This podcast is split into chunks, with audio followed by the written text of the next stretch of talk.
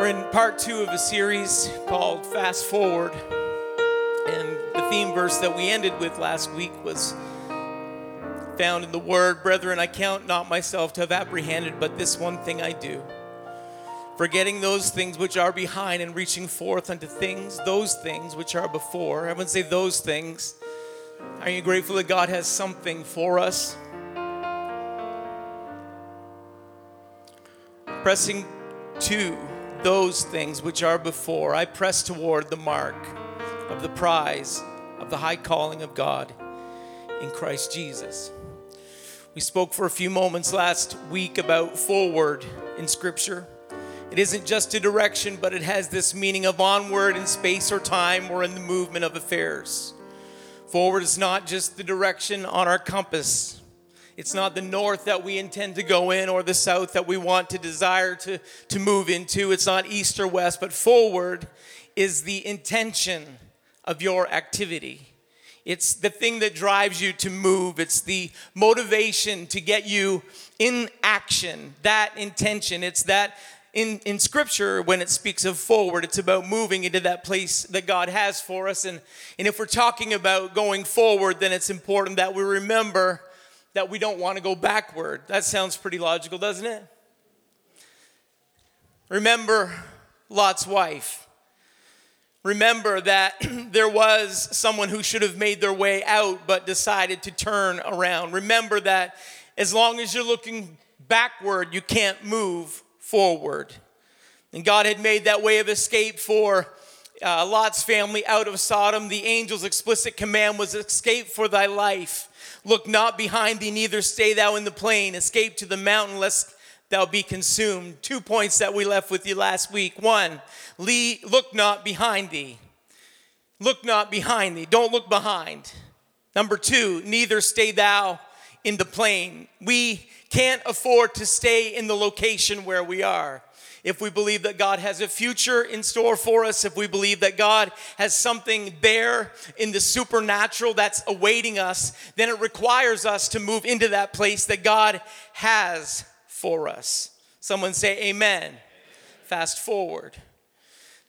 Second Kings, if you were to turn there in chapter four, we'll stay there for a few moments this morning. I woke this this morning with a strong sense of burden on this service today, and it hasn't lifted yet. Um, so if you'll just stay with me for the next few moments. Second Kings speaks to us of a harvest season that's ripe with complications. Speaks of a son that was born to the, a family, and in Second Kings chapter four and verse eighteen it says, and when the child was grown, it fell on a day that he went out to his father, to the reapers. We find a son that's in the right season. He's the next generation. The Bible says that when the child was grown and the harvest was ready. He has the right motivation. The Bible tells us that the son, he went out. He has the right direction. He's going to the field and he's going to the father. The son has the right location. He finds the reapers, but it's in that moment and in that season where the challenge arises. The trouble comes to the forefront, and the Bible tells us this in verse nineteen, that this son speaks to his father, and he said, my head, my head. The problem with the son wasn't a heart problem. It wasn't a problem with what he desired to do. It wasn't an issue with his ability. He had grown. He had grown to the place where he was able to do the duty that was required. He had that right intention. He desired to get into the field, but the problem came when there was a, a challenge with his head. The Bible says that he came to his father and he said, my head, my head. And, and I've read that verse many times, and I've thought like you, well, that's that's an aneurysm, or that's a, a physical challenge, because we know it leads to his death. And, and But then I began to let that scripture sink into my spirit, because, um, because his functions became dysfunctional. The ability that he would desire no longer became able.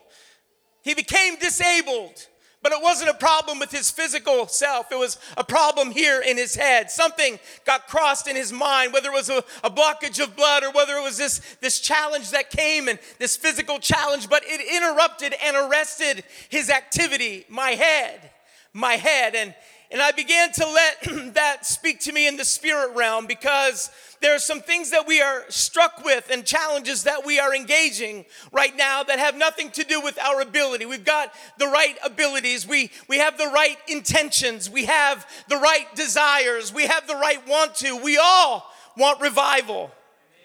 We all desire a deeper walk with God. The reason why we're not still in bed this morning is because we have a desire to know God in a more real way. We all got in our car today. We all got ready, and we all got to church because there is something in our spirit that is desiring more from God. That is the reason that we're here. There's a reason why we engaged in worship. There's a reason why we just, we we undertook the challenge of being in this room. But, but some, I'll be honest with you, that in this generation and in this day, it feels like someone changed the water on the beans. And I wrote in my notes, I said, the years of experience that I have gleaned in the last thirty years in working with Pastor Woodward and the last thirty-three years when engaging in ministry, that experience seems empty facing the challenges associated with twenty twenty-three. I know what it's like to stand back and say, my head, my head. I see the revival and I see the harvest. I know what's available and I know the intention. I know that God's at work and I know that God has something in store for us, but in my mind, I can't seem to make it work in myself, my ability. And now we're talking, come on, we're being a little transparent today. My thought process can't engage at the level that we need to go to. My, my mind doesn't have the right thoughts to think. And, and I, I, I thought Hosea chapter four, verse six, my people are destroyed for lack of knowledge. Because thou hast rejected knowledge, I will also reject thee, that thou shalt be no priest unto me. Seeing thou hast forgotten the law of thy God, I will also forget thy children. As they were increased, so they sinned against me. Therefore will I change their glory into shame. That this lack of knowledge and this lack of understanding can have incredible devastation. That the product of not knowing what to do is great. The When you don't know where to turn and when you don't know how to take that next step, I, I'm not talking about what. I know where we need to go, but how to get there sometimes becomes the struggle and it becomes the challenge. And I really wish that we could be like the children of Israel and wake up in the morning, and if the cloud's still there, then we stay put. And if the cloud decides to move, then we pack up and we begin to follow that cloud to wherever it's going to. What a what a what an awesome thing, wouldn't it be? Hit the car starter and, and then the pillar of cloud just leads you through your day. Come on, that early night when night falls and the pillar of fire shows up when we're done work and we just let it lead us. Wouldn't that be wonderful? But that's not the way it is. And, and if we're not careful, then we can allow our self to become our leadership, and we can allow our mind and our mentality to lead us, but our knowledge will never be enough to meet the demand, the spiritual demand of today. Our personal smarts, our experience will never be enough. It won't be enough. We can't engage this place that God is calling us to in the natural realm. It has got to be a supernatural walk. We have got to engage some things at a supernatural level. We have got to engage this world, not in the natural. We've got to engage the world on a supernatural level. We're not smart enough to outsmart the enemy. We're not worldly enough to impress the world. We're not rich enough to hire enough help to harvest revival. But there is a way for us to move forward. There is a way.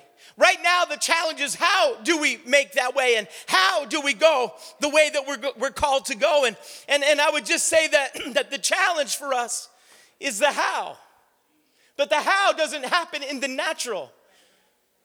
I'm, I'm all for books that help us glean knowledge, but the lack of knowledge is what decimated the spirit realm in Hosea that, that the prophet spoke to. It was that lack of knowledge. We can't glean enough knowledge to go forward.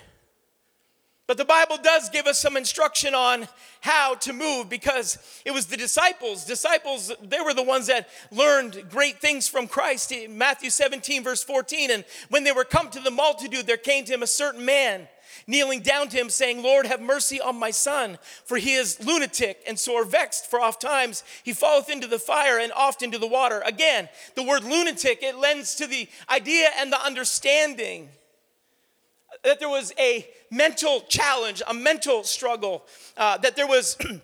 that there was this indication that it was a mental failing that was there on the part of the son. And, and that son was the challenge that brought his father to the master. And he said, I've done everything that I know to do. I, I brought him to thy disciples, and they could not cure him. The disciples were the ones that knew what to do. They operated in the realm of knowledge. They operated in the understanding that they had been given. They celebrated that the enemy was subject to the name of Jesus. They, they celebrated their knowledge of the one true living God. Anybody know, glad you know who he is today? And I, I'm grateful that there's been times when we pray in his name and the enemies tremble and the enemy flees. I, I'm grateful that when we sing and we begin to worship the name of Jesus, that something transforms in the environment. But if we're not careful, we can begin to operate in the realm of knowledge.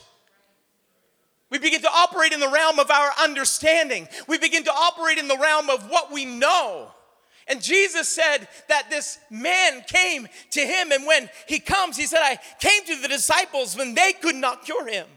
In verse seventeen, then Jesus answered and said, O faithless and perverse generation, how long shall I be with you? How long shall I suffer you? Bring him hither to me. And Jesus rebuked the devil. He did the very same thing that they did. The very same words, the very, probably the very same actions, the very same mannerisms, the same hand motions. He did the very same thing, but, but all of a sudden, something changes. The child was cured from that very hour. There was something different. It was more than just operating in a level of knowledge and understanding. It was more than just operating with knowing what to do. There was some power behind what was prof- pro- the prophetic. There was some power behind what was said. Which brings us to our next point about this week. Someone say fasting. Then came the disciples to Jesus apart, and they said, why could we not cast him out? Why couldn't we do what you just did? And Jesus said unto them, because of your unbelief, for verily I say unto you, if you have faith as a grain of mustard seed, you shall say to this mountain, remove hence to yonder place, and it shall remove, and nothing shall be impossible to you. And that faith level was there. And they understood that. That attack that, that attack that came on the father and the son. Again, it's a, a story where the enemy is having a heyday with the prophetic promise of the future. C C C, we have some prophecies that have been uttered over our congregation. We have some promises that God has given to us. But we, sometimes we stand back and say, God, how are we going to attack the enemy? How are we going to move forward? How do we go? How do we advance? We've never heard of more mental health challenges and mental issues than we have lately. And I'm not dismissing or discounting any of it. Mark my words, don't take me out of context. The enemy takes advantage of those moments in people's lives. And so we do believe in counseling, and we do sit down with people and help them work through their problems. We do talk to them about what they're able to do, and, and, and sometimes we don't know what to say, and we say, we're going to refer to you to someone that has more experience and more training, maybe more understanding. But that isn't where we need to leave it, C C C. We can't leave it in that place, because the responsibility, just because the person has been dismissed from the room, doesn't mean that we are dismissed from the responsibility. There's something that the Bible says that so we can have a level of faith, and we can have this power to cast out the enemy and cast out demons. Jesus said it was there, but, but then there are some points, there are some things, there are some seasons that we walk into where the word of faith isn't going to do it. Where our knowledge and our understanding and our experience is going to come this high to a problem that stands this tall. That, that's, that's some season that we're going to find ourselves in, that, that we are in a situation. And, and the Bible tells us, howbeit this kind goeth not out. Jesus said, let me tell you, disciples, you did everything right. You didn't do anything wrong. But here's what you didn't do. This kind goes not out but by prayer and fasting. And I'm excited about what God has in store for us this week, because there are some things that the enemy is going to get beat up on this week because we have people that are engaging in prayer and fasting. We, none of us, none of us like fasting. None of us. Nobody, nobody likes the empty dinner table. Nobody, nobody likes it when your stomach is growling and, and everything's out of order because we've stepped aside from the food or, or whatever it is that you're deciding to fast from. But when we do determine to fast and we couple that with prayer, then there's something powerful that will occur. There is a kind that, that may have hang on, hung on for the last couple of months or the last couple of weeks or the last couple of years, that, that some, some walls are going to fall this week, because that kind is going out by prayer and fasting. That kind of struggle and that, that kind of challenge and that kind of thing that raises itself against the church, let me tell you, it gets defeated when people determine, you know, I'm just going to set some time aside this week. I'm going to set the table aside this week, and I'm just determined that I'm going into a season of prayer and fasting, because there's some kind of something that's been hanging on for a little too long, and it's time for it to get dismissed. It's time for it to get put out. It's time for it to get put down. It's time. It's time for that kind to go out by prayer and by fasting. And sometimes you just got to go back to the very thing that you know. And if you were to go back to Second Kings chapter four, the Bible tells us that the father says to a lad, he gets one of the other reapers that are in the field with him. He said, carry him to his mother. You see, I, I, I've thought of that before. Why? What's dad? Dad, what are you doing? You're leaving your infirmed child in the hand of a hired reaper.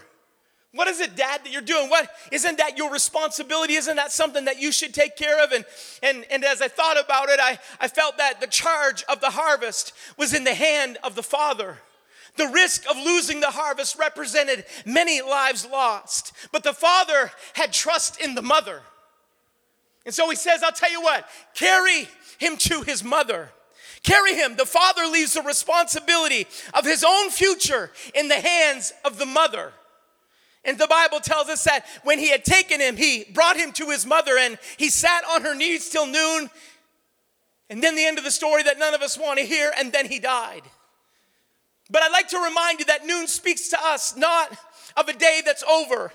It's the day that's incomplete if it's only noon. It may feel like it's the end, but it's not.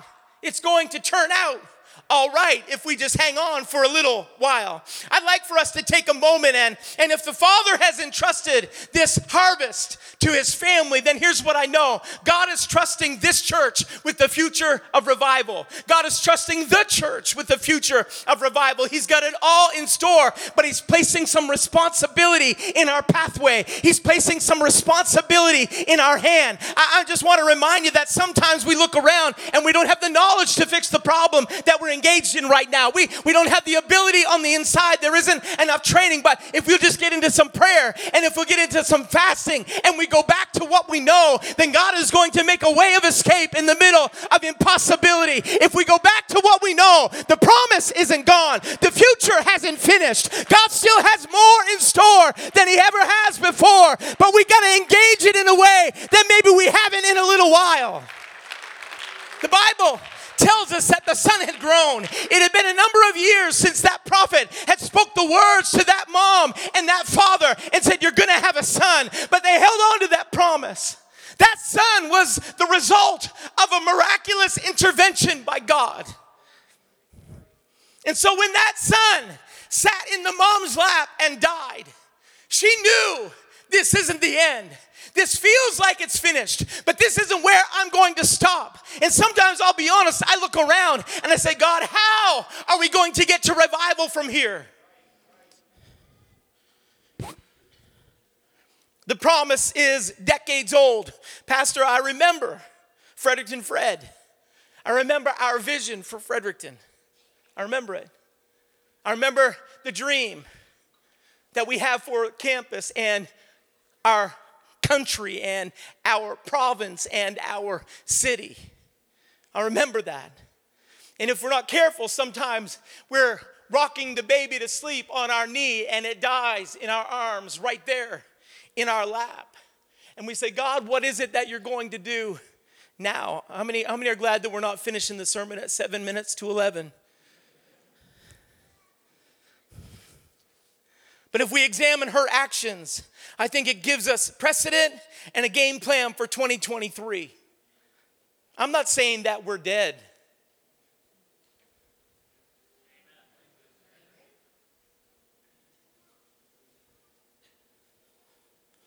But I'd like us to examine what this mom does in the next few moments and allow it to be a game plan.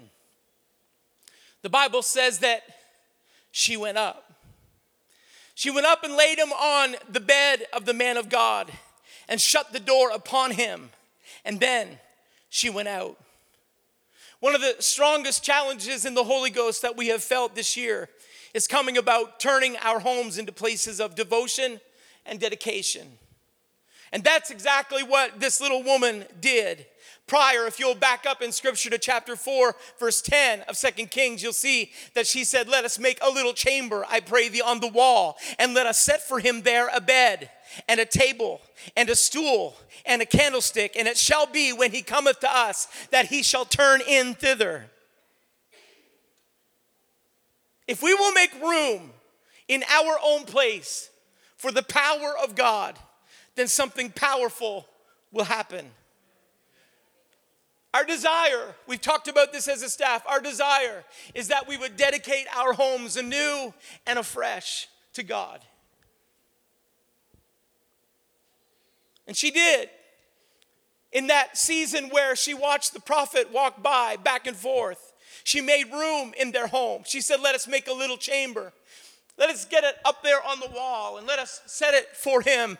There, let's get a bed and a table and a stool and a candlestick, and it shall be when he cometh to us that he shall turn in thither." I'm just making room for the promise of God to come. And it was in that season where she made room for the prophet that God began to do the miraculous in their life. That son was a result of the room that she made, the place that she built, that's, that's, that room that they set aside so that the power of God could come amongst them. She had a belief and an understanding. But now in this season where the promise has died, she's got to take the promise in her arms, and she's got to climb the stairs back up to the room.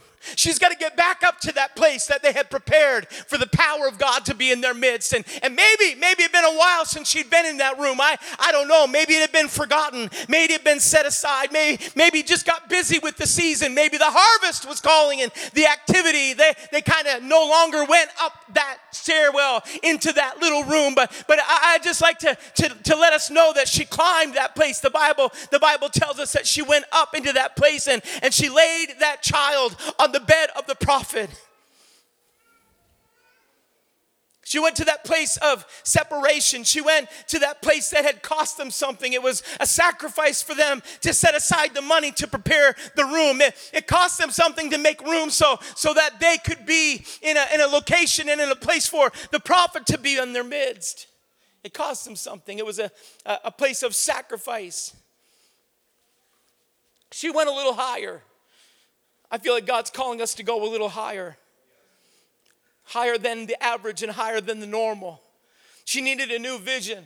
She needed a better perspective because right now all she could see was the death that she was holding on her lap. She said, I got to get up and I got to get into that place where I can see something powerful. I, I got to revisit that place of visitation. I, I've got to take this lifeless hope and put it in the place of provision. I, I've got to go back to that place that God gave to me, where God gave me this promise. And, and she steps in that room with the promise of God in her arms and she lays it on the prophet's bed.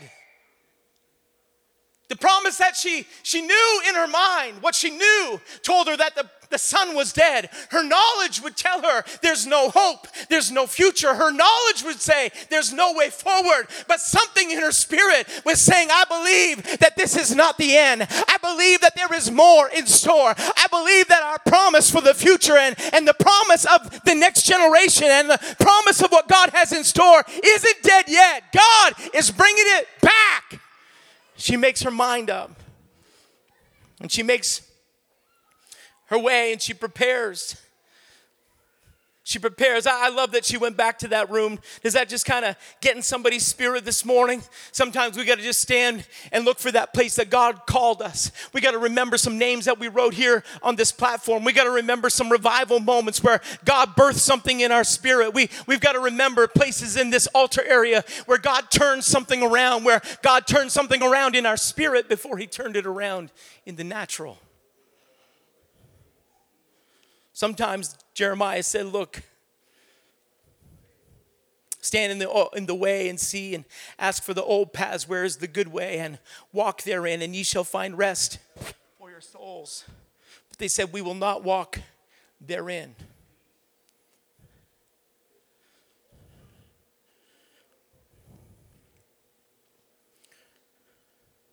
We have a decision to make.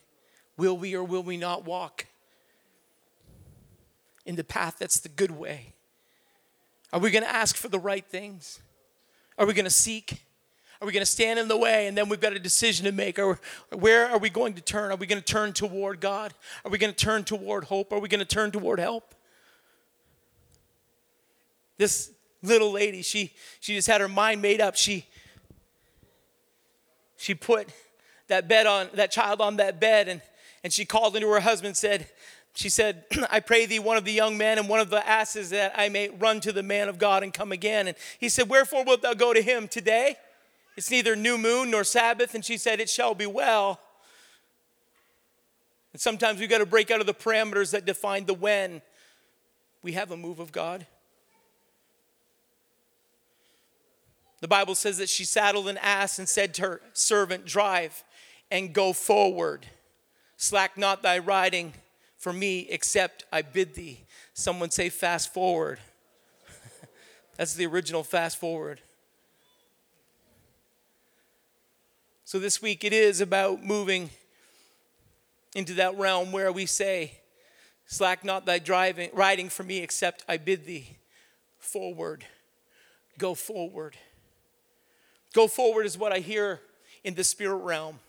Go forward is what I hear when I'm praying. Go forward is what the Spirit is speaking. But God's waiting for us to say, you know what, God, we're going with you. Slack not thy riding for me, except I bid thee. It's about putting the impossibility in the hand of an almighty God. It's about reminding God of his promise. It's about believing that God's not finished. The harvest help is right here. The harvest help has yet to be revived. The harvest help is on the outside.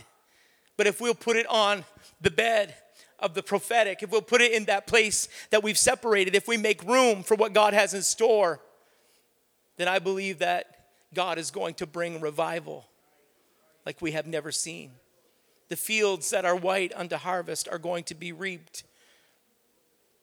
They're going to be reaped by people that may not be yet alive. She went and came to the man of God in Mount Carmel, and it came to pass when the man of God saw her far off, he said to Gehazi, his servant, behold, yonder is that Shunammite, and run thou, I pray thee, to meet her. And so the prophet sends his servant out to meet the woman, and he meets her, and she is, I'm going to guess, kind of curt with him. Run now, I pray thee. So he meets her. Is it well with thy husband? Is it well with the child? Is it well with thee? And she says, it is well. We can go back to the music this morning. The Bible says that when she came to the man of God to the hill, she caught him by the feet. That picture was very clear in my mind this morning about the intensity that she had. about the hunger and the desire. She knew how great the need was, but she also knew how great her God was. That she caught the man of God by the feet. And, and it must have been a little while, because scripture says that Gehazi come near to push her away. But the man of God said, let her alone, for her soul is vexed within her. And the Lord hath hid it from me and hath not told me. God let something be birthed in her spirit before the man of God even knew it. There was something, there was a tenacity that she had. There was a desire. There was a hunger. She was going to get the promise, if it meant looking like an absolute idiot, if it meant that she had to get on the floor and get a hold of the prophet and hold on until the promise came, then she was willing to do it. She was determined to move forward into the promise that God had for her. People may not understand you. People may not understand your hunger. People may not understand your desire. It may even be hidden from them.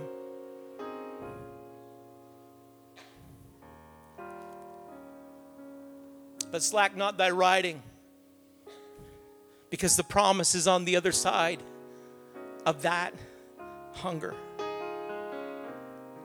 I won't read through the remainder of the verses, but if you skip down to verse thirty-two, there's some trial and error. They didn't get it right the first time, but they continued until, in verse thirty-two says that when Elisha was come into the house, behold, the child was dead and laid upon his bed.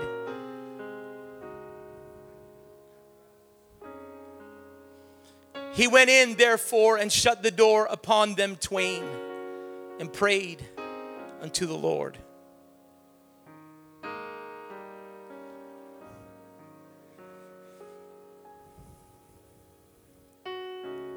He prayed unto the Lord. And the Bible says that he went up, lay upon the child, put his mouth upon his mouth, and his eyes upon his eyes, and his hands upon his hands. And he stretched himself upon the child, and the flesh of the child waxed warm. And then she went in and fell at his feet.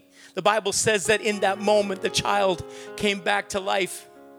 And that she, that little woman, she went in and she fell at his feet and bowed herself to the ground and took up her son and went out.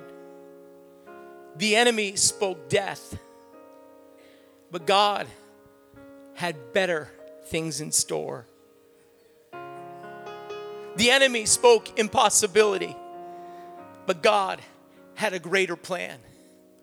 The enemy, when he looks at the circumstance, he just kind of sewing up the last moment details of how this thing is going to get all wrapped up.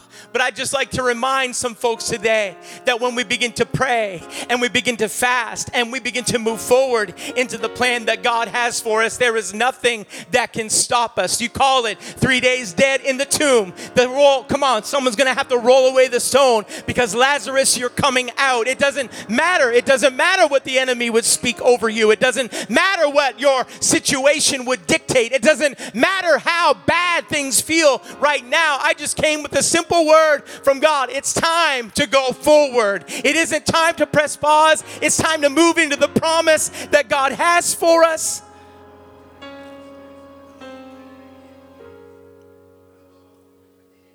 Someone say, in Jesus' name. I'm encouraging us today. If you'd stand together with me. I'm encouraging us today. Come on, would someone just begin to pray in the Holy Ghost? That's the realm that we war in.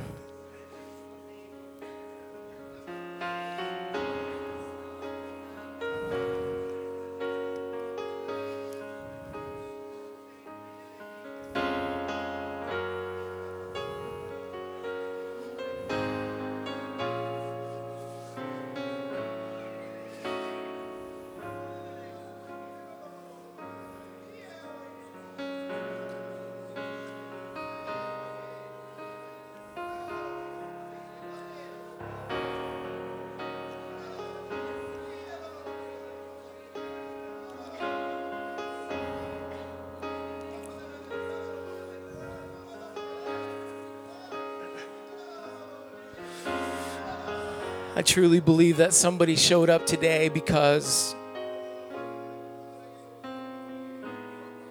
Not because everything's all right, but because everything's all wrong. I believe that someone came today because things weren't all in order.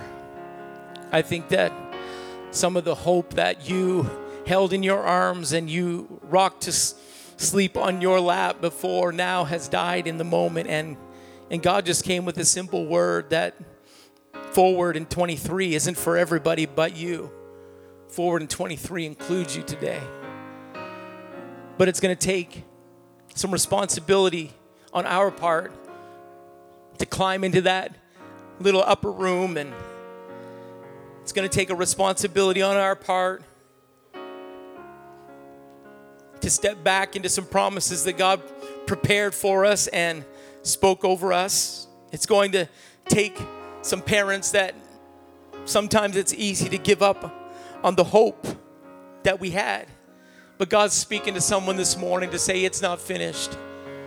Get ready to move forward. We're gonna we're gonna pray some things through in the Holy Ghost. We're gonna pray some things through in a season of prayer and fasting. We're we're gonna separate. We're gonna hear the voice of God. We're gonna silence many other voices. We're gonna come on. We're not gonna be interrupted by by so many things that we can get interrupted for. We're just gonna we're gonna make some space, and we're gonna make a place to to get alone with God. And and in that season of prayer and in that season of fasting, God is gonna renew some promise in some people's lives.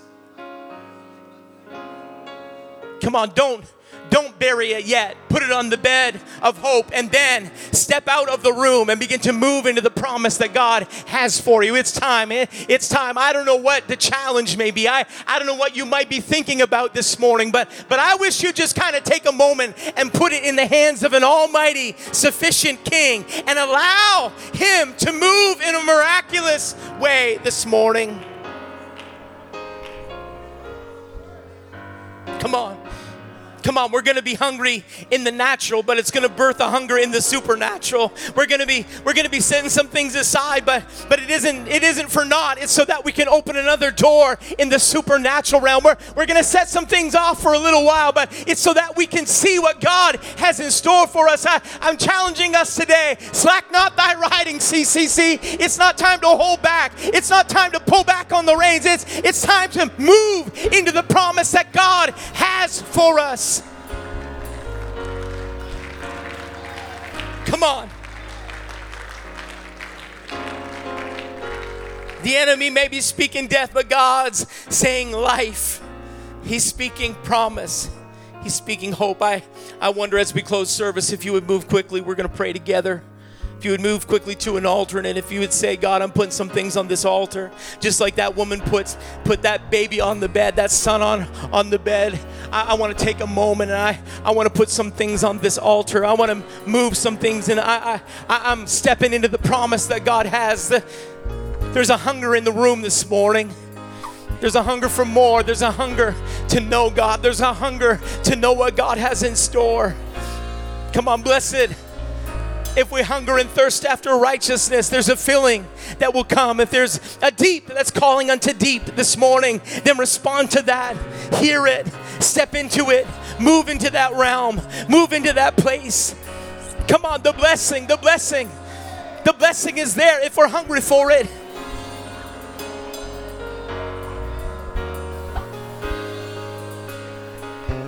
God, we know not what to do, but our eyes are on you. God, we're not going to operate in the natural realm. We're not going to operate in a level of knowledge and understanding. God, we won't operate there, but God, we, we want to operate in a supernatural realm. Give us vision. Without a vision, the people perish. Give us vision for more. God, give us a vision for salvation. Give us a vision for the harvest. Give us a vision attached to that promise. God, give us a vision. We want the promise to live, but what does that look like? What does it mean? Give us that vision. Let us see it clearly. Let us see God harvest. Let us see salvation. Let us see altars that are filled with souls. Let us see baptismal tanks that are filled with people. God, let us see balconies that are over, overrun with individuals. God, give us vision this morning.